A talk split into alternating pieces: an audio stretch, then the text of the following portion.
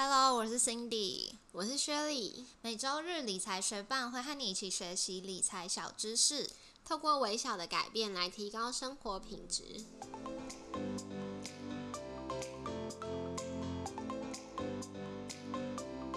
在节目开始之前，我们想要先感谢支持理财学伴的听众。在这边，我们来念一则在 Apple Podcast 上面听众的留言，他的名字是 Super Lin。Super Lin 说赞，五星吹捧，超赞！想听更多关于基金的内容，谢谢 Super Link 给我们的五星吹捧。我们现在真的非常需要大家的评分。想必基金也是很多人喜爱的投资标的，谢谢 Super Link 给我们的建议。那我们之后也可以做。基金相关的内容跟大家分享，节目准备开始喽。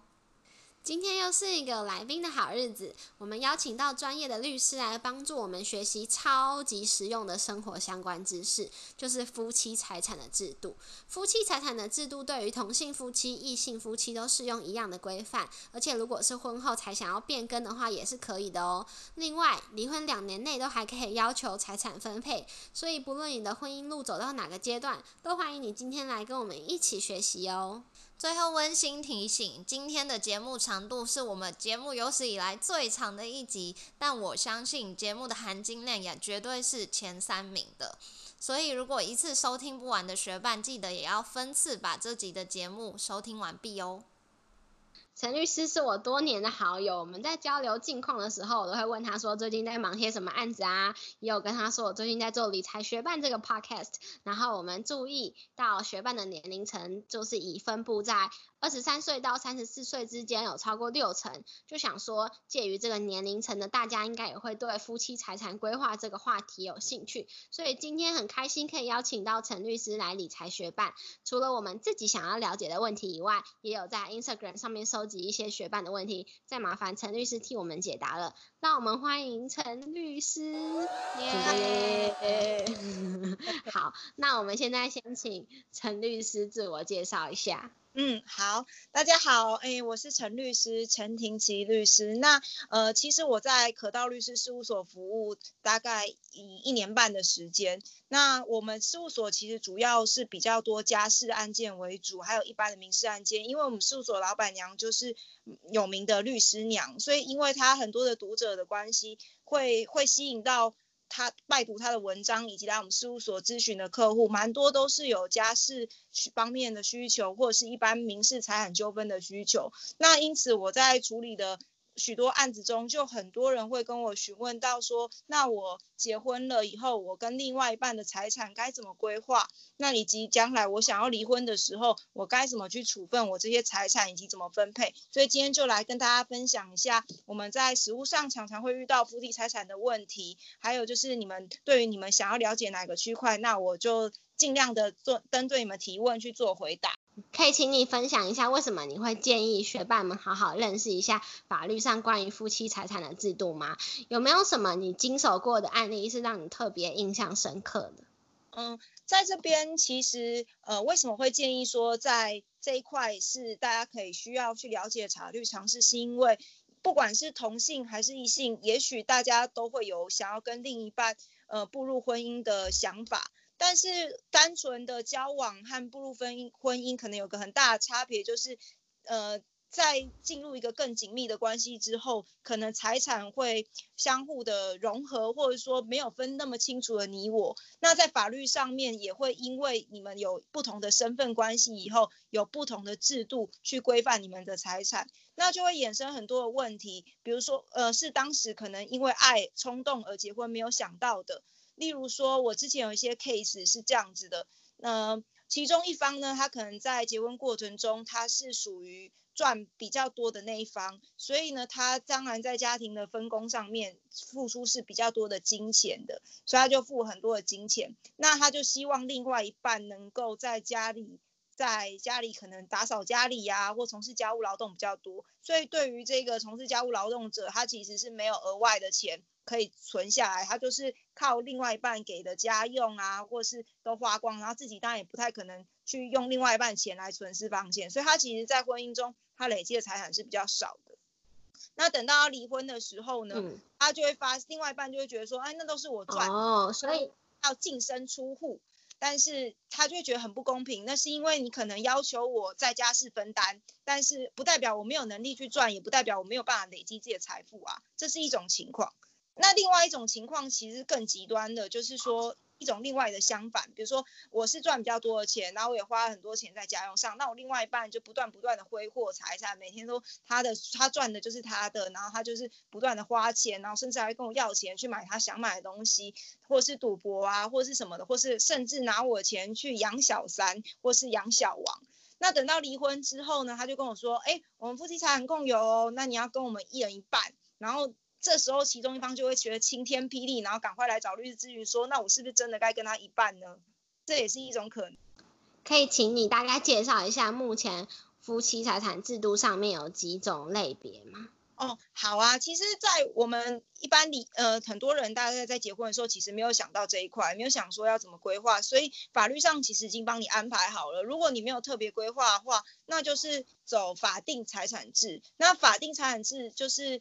一种分别财产制的概念，意思就是说。今天你的财产在你名字下面就是你的。例如说，你银行账户的存款有三十万，那这个就三十万就是你的。我银行账户有一百万，那这就是我的一百万。或者说，你登记在你名字下面的房子，那就是你的；登记在我名下的车子就是我的，都是分得清清楚楚分开的。除非说没有办法证明说那是谁的，比如说我们一起共组一个家，然后一起买的那些家具，那些家具可能没有办法分得很清楚，说到底是谁买的。假设多年以后忘记了还是怎样，或是没办法举证，这时候才会推定是共有的。不然原则上就是你的就是你的，我的就是我的。只是说将来有一天，如果说其中一方死亡啊，或是离婚啊，或是一些因为分居的因素，你想要结束这个法定财产制的关系的时候，那就会衍生一个财产差额分配的问题。也就是说，你们夫妻婚后的现存的财产是有偿取得的话呢，那就要来进行差额的分配。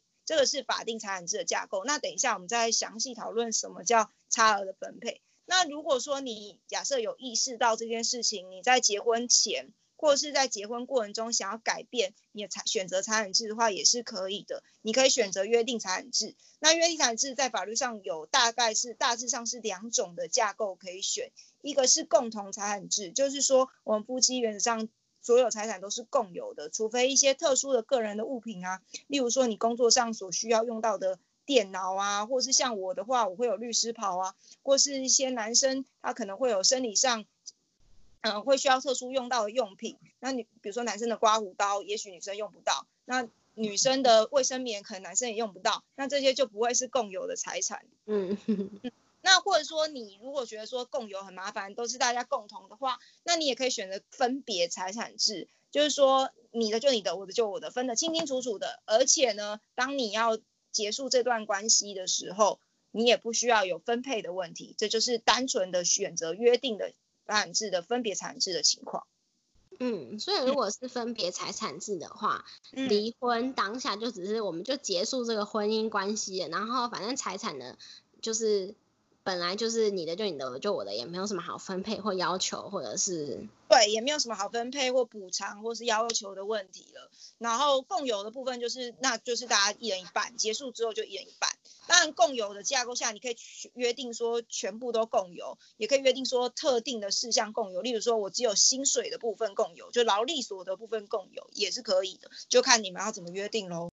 那所以，如果就是什么都不做的话，预设就是法定的分别财产制。那这个分别是离婚时，就是呃谁名下的财产就是谁的，然后婚后可以去分配婚后的财产差额。对，没错，这个其实概念非常的复杂，就是很多人都不知道什么叫婚后财产的差额。假设好了，假设我今天要离婚，或是我因为一方的死亡，或是因为其他因素，像法律上可以改用，就是法定财产制，它的定义是法定财产制消灭的时候就要分配。也就是说，不一定要离婚哦。比如说，今天我如果一开始结婚的时候没有约定财产制，那我到中途可能结婚十年，我突然间想说，那我要来约定分别财产制，那这个时候就会产生原本适用法定财产制嘛，后来改成约定财产制，那这段转换的期间也会有这个差额分配的问题。哦，嗯学习嘞，对啊因为其实我 在跟我的朋友分享的时候，他们就有问我，已经结婚的话，还可不可以去做这个约定财产制？是可以的，只是说你在这过程中，你们还是会有差额分配的问题。那当然，这个是一个权利，你是可以抛弃的。比如说，你们双方讲好说，哦，我们现在要改用约定财产制，那我们之前的我也不要互相来请求这个差额分配的话，这样也是可以的。哦那，可以可以讲好就好。对，可以讲好就好了。嗯，那那所谓分配到底要怎么分配呢？这个就蛮麻烦的。比如说，假设我刚刚说，因为你名下的就是你的嘛，我名下就是我的。假设今天我的资产在结束的这一刻，那这些资产要记得是有偿取得才可以哦。所以如果你是爸妈送你的，或是你继承而来都不行，或者说你是未抚金，就是比如说假设你因为车祸人家撞到你，那你得到的精神赔偿这种东西都不能够列入分配的范围。但除此之外，只要是婚后累积的都要。例如说，我婚后买一间房子。然后呢，它的市值可能有一千万，但是现在呢，到离婚这一天呢，它市值一千万嘛，那扣除房贷的余额可能假设三百万，那这个时候这个房子的价值就是相当于七百万会计算在我的账上，那我可能还有额外的存款一百万好了，那所以我的总共的资产扣除负债的部分就是八百万。嗯那如果说我的另外一半呢，假设呢他没有房子，他只有存款，假设是五百万好了，然后其他部分也没什么负债，也没什么其他资产，就只有存款五百万，那等于说我的资产八百万比这个我另外一半资产五百万还要多了三百万，那这个三百万就是我们的差额，我们要对分，然后多的给少的，所以我的财产比我另外一半多了一百五十万要分给他。那我好奇问一个问题，就是说，假设这个房子虽然是登记在可能老公的名下，嗯但是他们结婚之后贷款一直都是老婆在缴的。对，那现在缴清了之后，他们决定要离婚，这嗯个分配要怎么分配？假设他的市值也是一千万好了。这个问题就可能涉及到说，老婆到底觉得这个房子，呃，实际上登记老公名下嘛，到底老婆觉得她当初帮他缴这房贷是借给老公钱呢，还是单纯一种家用的分担？如果是认为是借给老公钱，但将来老公要还这一笔钱的话，那这个就不是分配的问题哦，就是你要先把老公要先把那个老婆缴的房贷的数额先还给老婆，然后老婆账上就会多了这笔资产嘛，然后再去衡量哦，额。但如果老婆只当初他们讲好的内容只是说，哦，这就是家用分担的一环，你的薪水就是负责缴房贷，我的薪水也就负责负责其他家用，那就没有这个问题了。所以这个资产呢，就完全就是算在老公的身上，也就老公身上就会有列了这一笔房子的那个相当于现在市值的资产，然后再去跟老婆这一边的资产呢去做衡量，看有没有差额。那如果有差额的话呢，就是要分配一半给另外一方比较少的。那也有可能的情况是比较不公平的情况，我要举这样例子，大家可能比较好想象。就是说，刚刚不是例子不是说老婆都在付房贷嘛？那结果呢，老公除了这这个房子以外呢，穷的就只剩下这间房子，没有别无资产。可是老婆呢，很厉害很棒，不仅仅付了房贷，她名下还有数十间房子，还有很多的存款，所以老婆的存款呢，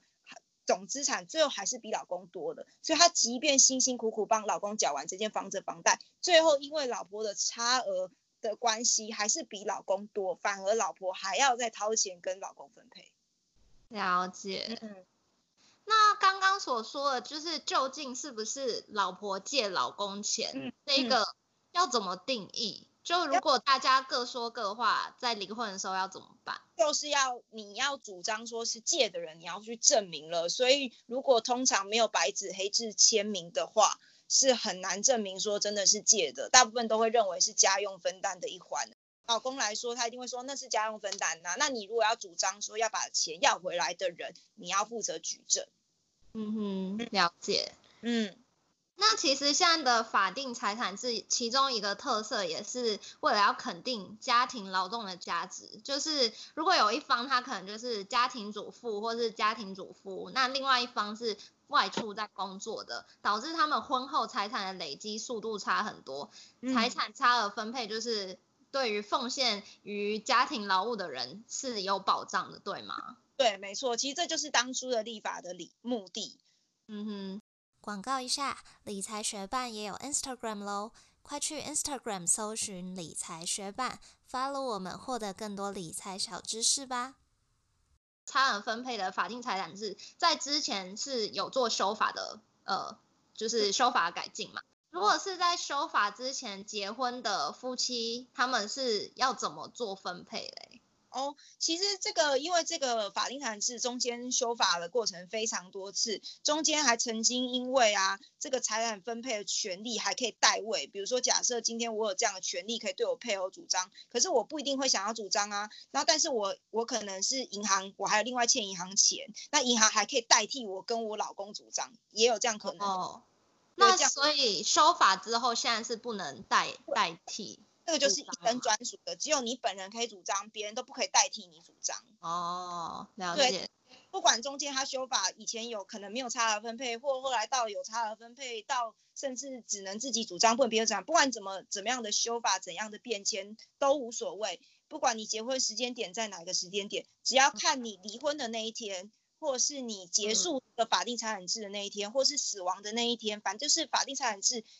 呃，要结束的这个关系的这一天，只要是适用新法，那就是用新法的方式，也就是我刚刚讲的方式来分配。反正就是以看你结束关系的当下那个时候的法律是什么，就来看怎么分配，而不是依照结婚的时间点。了解，嗯，所以如果是选择约定的分别财产制或者是共有财产制，有什么需要注意的地方吗？嗯，这个部分，比如说像共有的话，你可能就要知道说，因为你们财产都是共同的嘛，那你比如说像，也许房子，好，假设房子是共有，但是可能基于贷款的考量，他可能还是登记某一个人的名字，因为那个人假设财力比较漂亮，他贷款的利率跟成数都比较漂亮的话，那你可能就是假设还是登记成太太名字或登记成老公的名字。但是因为你们有个共有财产制的约定嘛，所以原则上，如果其中一方虽然是登记他名字，他要卖掉这个房子或什么，理论上还是要经过另外一方的同意，嗯，不然他也不能够随便去处分。所以这个时候就会让，你，就是在资产配置上面就要记得，因为这个财产是共有的，所以你不能够任意的去。处分掉你的财产，你必须经过你另外一半的同意，这是共有的部分要注意的。那约定的话，如果是分别约定分别的话，那其实就没有什么问题啦。反正就是你的就你的，我就我的，我爱怎么花就怎么花，大家都管不着这样子。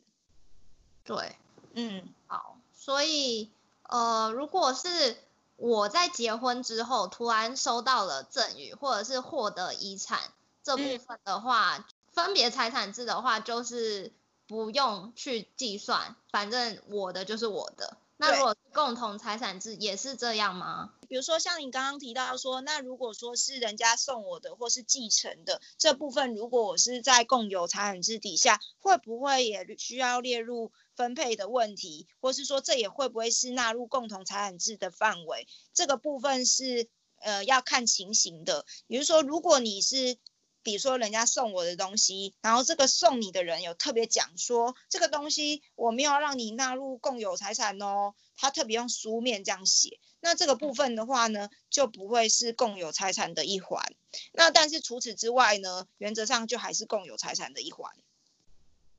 嗯，我记得我上次有偷偷先问你，然后你好像还有说到说，虽然不就是如果是共有财产，然后。要要求分配的时候，可以不去分配这个别人赠与，然后有特别说明不纳入共有计算的部分。不过，如果是有人就是对方欠债的话，这个财产好像还是有清偿的责任，这你可以解释一下吗？哦，这是指说，比如说，因为像共有财产是不仅仅是正的财产是共有嘛，理论上负的财产也是共有的。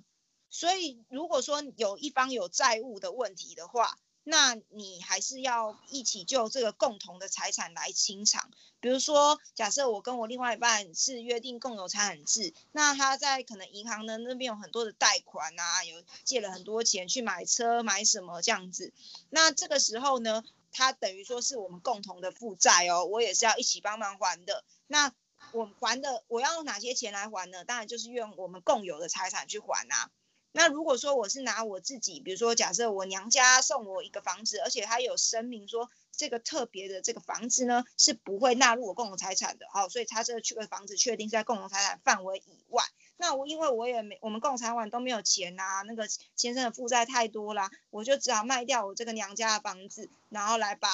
帮先生还债。如果是这样子的话呢，还是可以到时候还完债之后再跟先生要。哦，好。好，谢谢。那刚刚经过陈律师的介绍，我们已经对夫妻财产制大概的概念有点了解。接下来我们就想要来问一些比较细节的问题，或者是有一些情境题的部分。其实呢，主要就是想替我们自己解惑啊，因为我们自己的年纪也是落在刚刚说的这个适婚年龄的附近。然后我们也有在 Instagram 上面收集一些学伴想要问的问题，所以接下来我们就继续来跟陈律师一起学习。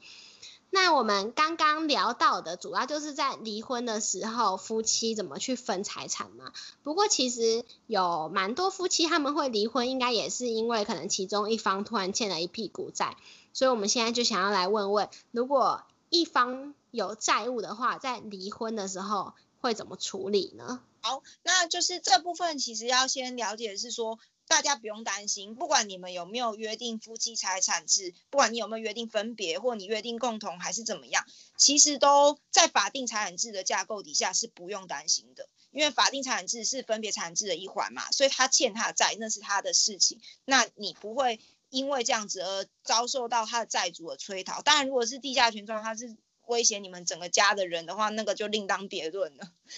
只能说，在法律上，如果说那是他个人债务，而且你没有去当他保证人的话，你是不用帮他还债的。离婚后也不需要，这个是第一个需要去说明的。那约定财产制，如果你是约定共同的话呢，你也只要就你们共同的财产制、共同财产的部分一起去清偿就好了。那至于说你的个特别的财产，例如刚刚说的个人的用品啦，或是你有特别。声明说那个不是在共有财产范围的话，那个部分你也不需要负清偿的责任。嗯嗯，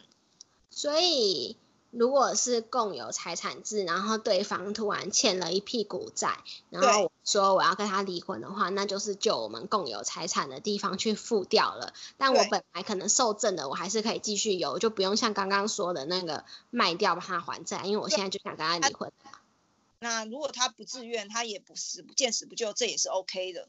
嗯嗯，好，不救听起来有点严重啊。嗯，那刚刚好像有聊到说，如果是法定财产制的话，那我们就是先结算完个人的财产之后，再去个人婚后财产之后再去算这个差额嘛，嗯再分配。那如果结算完之后，对方的财产是负一百万，然后我的财产是两百万的话，那我要怎么？到底是多少？会不会有人就数学很好，会告诉我说，哎，两百减负一百，哦，所以是三百万。哦，在在法律的世界，我们数学都没有那么好。我们呢，最负的不会让它是负，我们最多最多就计算到零。最多的对方的资产是负一百万，我们就把它当做他婚后财产是零。那我这边的婚后财产是两百，所以两百减零是一百万，等于我们差额是一百万，所以我们要平均分配五十万，所以我要再给他五十万。数学很好的学霸应该有发现，我们这边陈律师不小心口误啦，所以更正一下，两百万减零还是两百万，因此财产差额对分应该是两百万除以二，所以是一百万哦。哦，太好了，这样还比较有保障。就 所以，就算对方欠了一屁股债，反正结论就是他是零，那就是就我现有我的我的婚后财产的部分去呃除以二，然后分给他。嗯，好。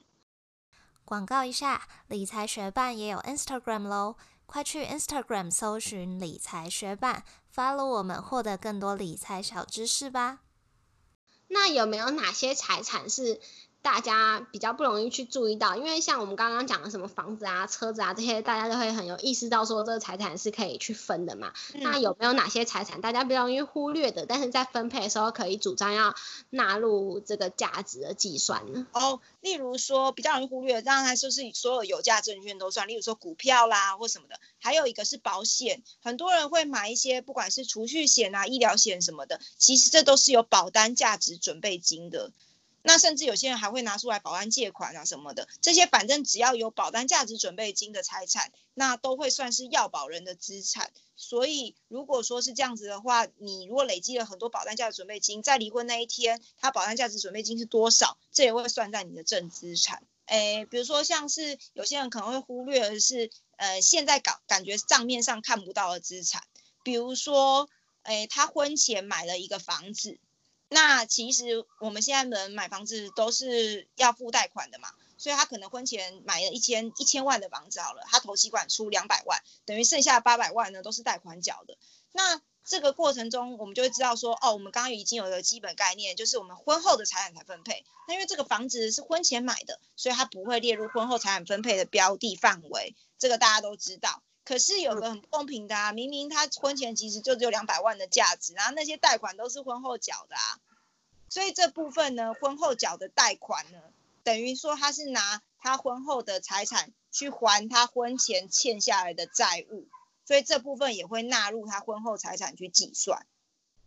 嗯，所以保单价值准备金跟那个婚后缴纳婚前就已经。购买的房子的房贷，这就是大家可能比较容易忽略的贷，这样子也算。嗯嗯，那如果是我们的夫妻或者是夫夫妻妻生活费负担不均，离婚的时候要求财产差额分配的时候，可以要求说不要对半分，要另外调整吗？呃，其实是可能可以，但是蛮困难的，因为你要能够证明说，哎，对半分非常的不公平，那法院才可以帮你酌减这样子。但是很少很少成功的案例，就像我刚刚说，可能其中一方也许他外遇的很严重，但是甚至带小三回家住啊，或者带小王回家住，那还是可以对分。那除非能够举证说评分真的很显失公平啦。嗯，好。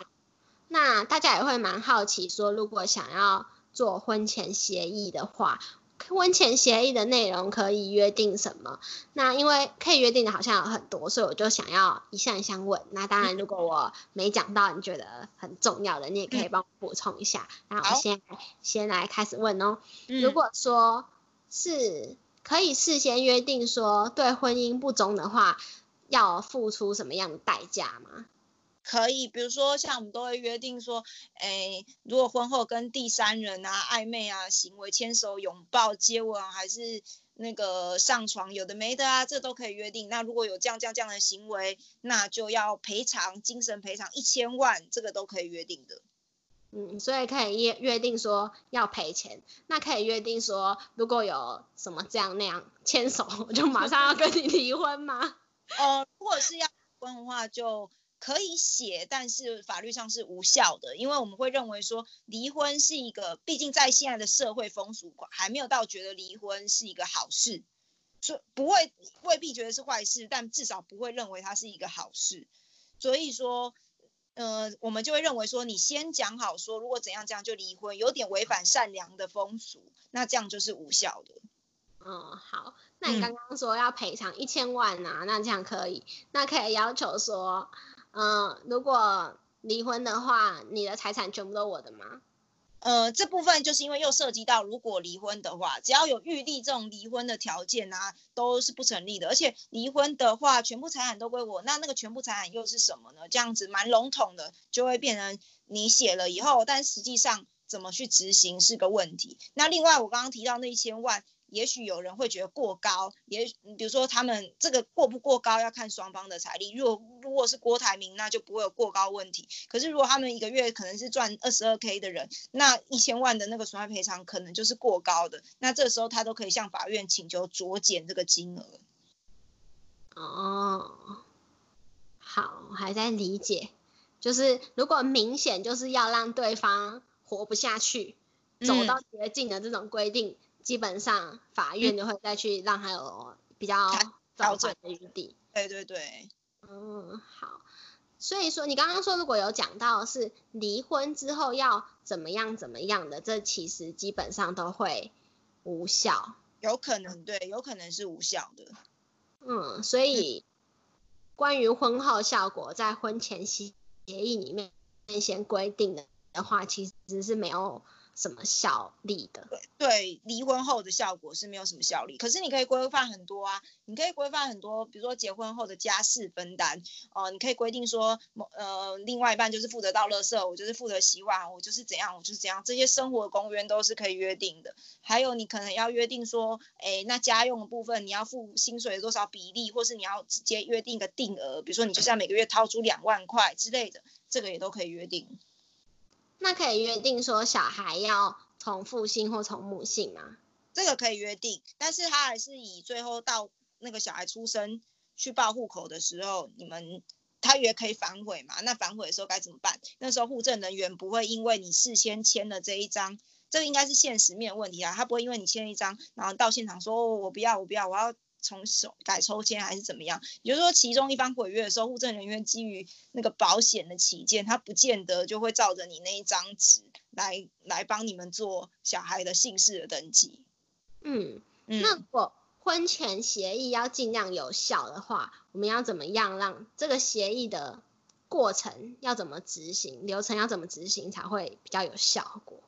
哦，婚前协议就是，当然就是你所有的项目啊、条内容啊，你都要白纸黑字写下来，然后双方都要签名。那如果你更想要就是确保你效力，你可以找律师做见证，甚至比如说我刚刚说的，你如果有涉及到金钱的赔偿的话，你也可以去找公证人，公证有可以找法院的公证，也可以找民间的公证人，效果是一样的。它可以，如果你在条文条文中你有直接约定说，如果某某方不履行的话，愿意直接受到强制执行。那有这样的条款，并且公证的话，将来如果对方真的有违反，那你不一定要上法院才要到这笔钱，你可以直接申请强制执行。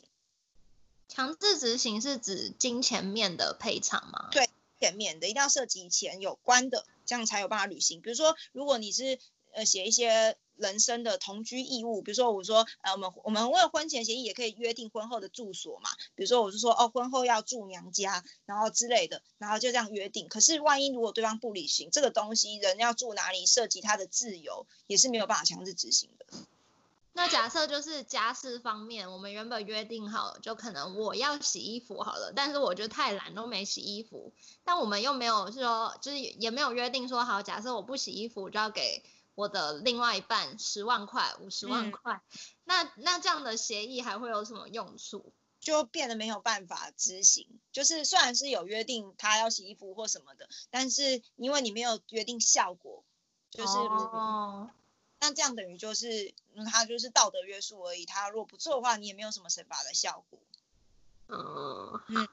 那在 Instagram 上面就有学伴想问说，如果婚前有买房，然后不幸离婚的话，要跟对方对半分吗？不过因为我们刚刚在前面已经跟陈律师学习很多了，所以这题我就想要请 Cindy 先回答一下，然后再陈律师再纠正或者是补充。好，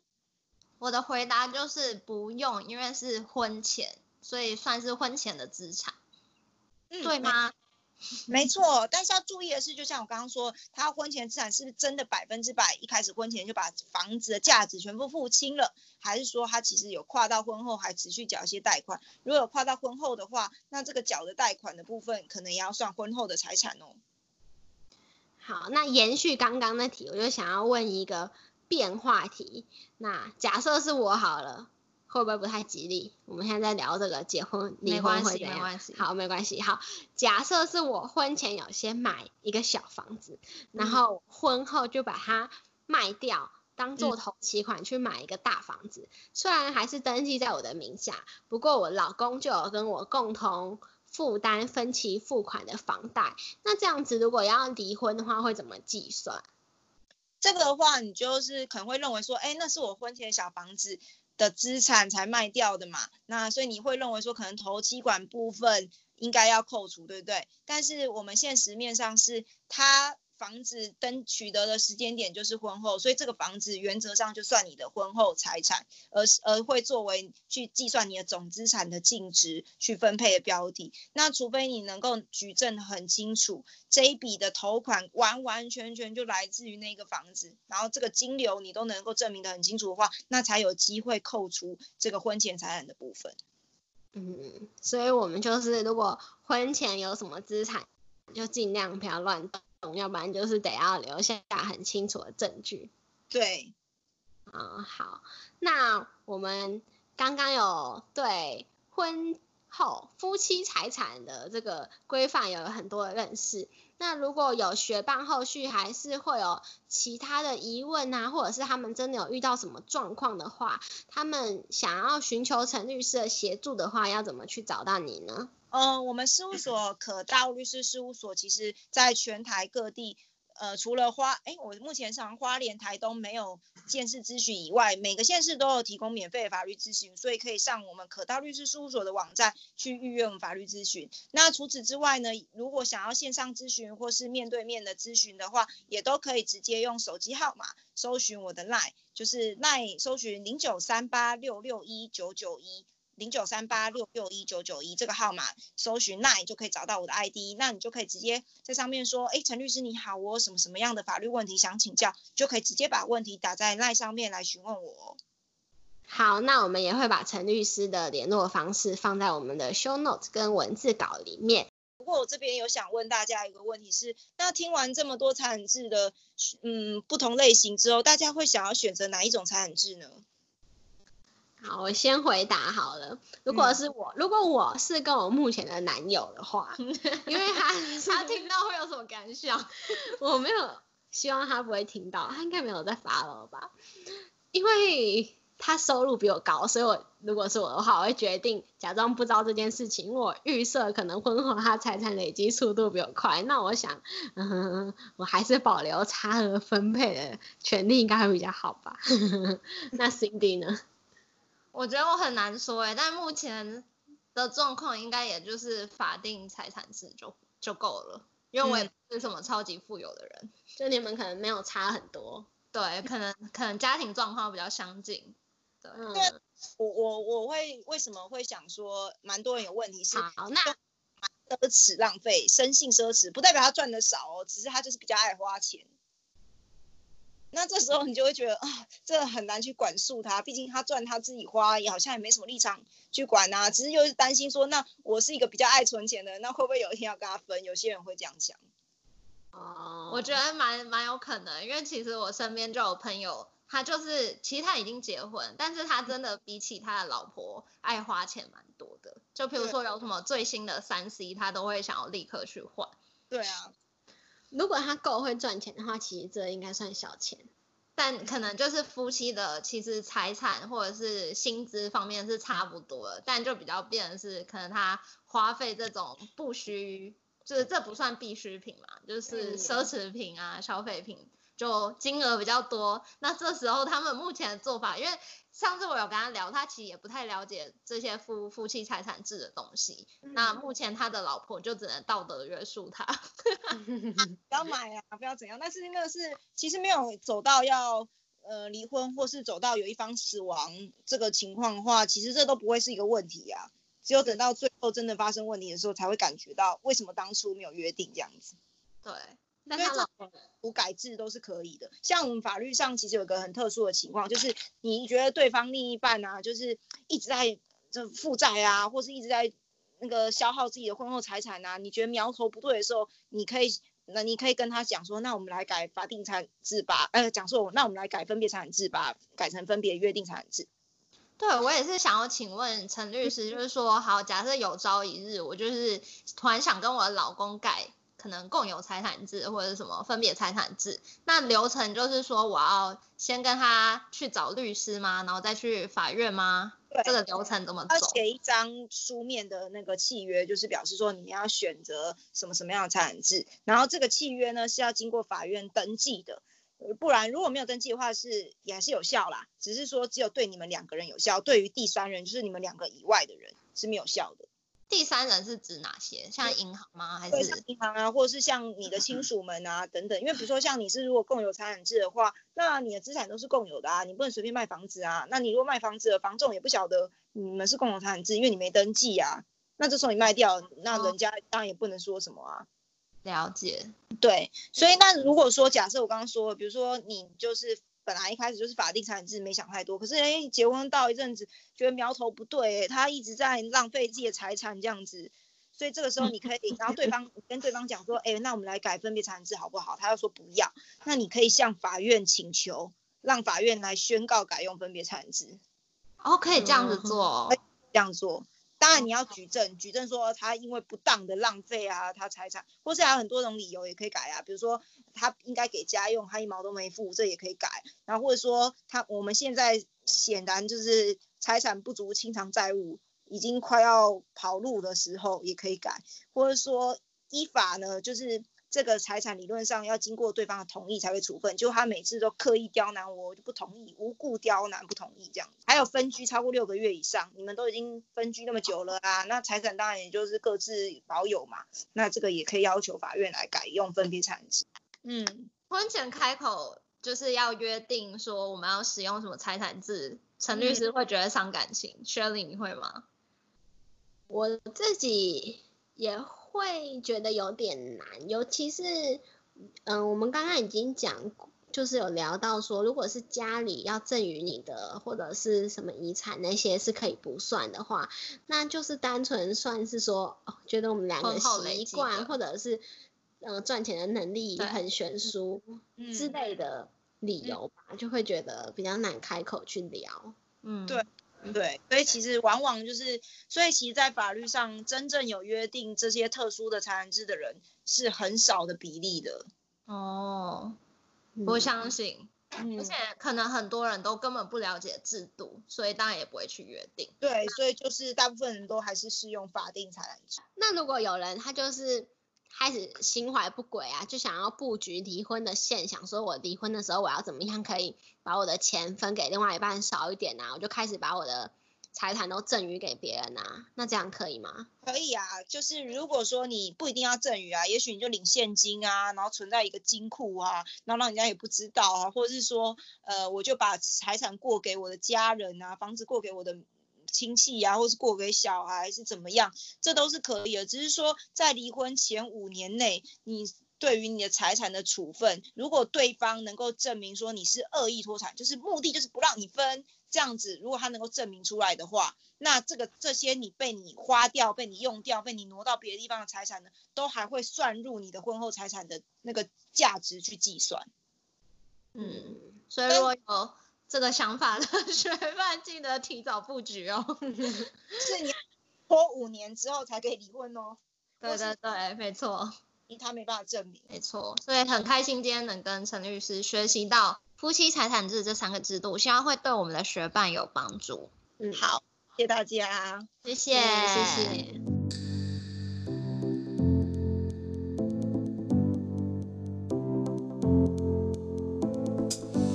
的 take away 总结：第一。夫妻财产分为三个制度，如果没有特别做约定的话，就是采取法定财产制度。离婚的时候可以要求分配婚后的财产差额。那如果有做特别约定，你可以选择分别财产制或是共有财产制。第二，在进行婚后财产差额分配的时候，受赠的财产、继承的遗产，因为是无偿取得，所以不会被纳入分配的范围。如果是婚前就已经累积的财产，当然也不需要跟对方分配哦。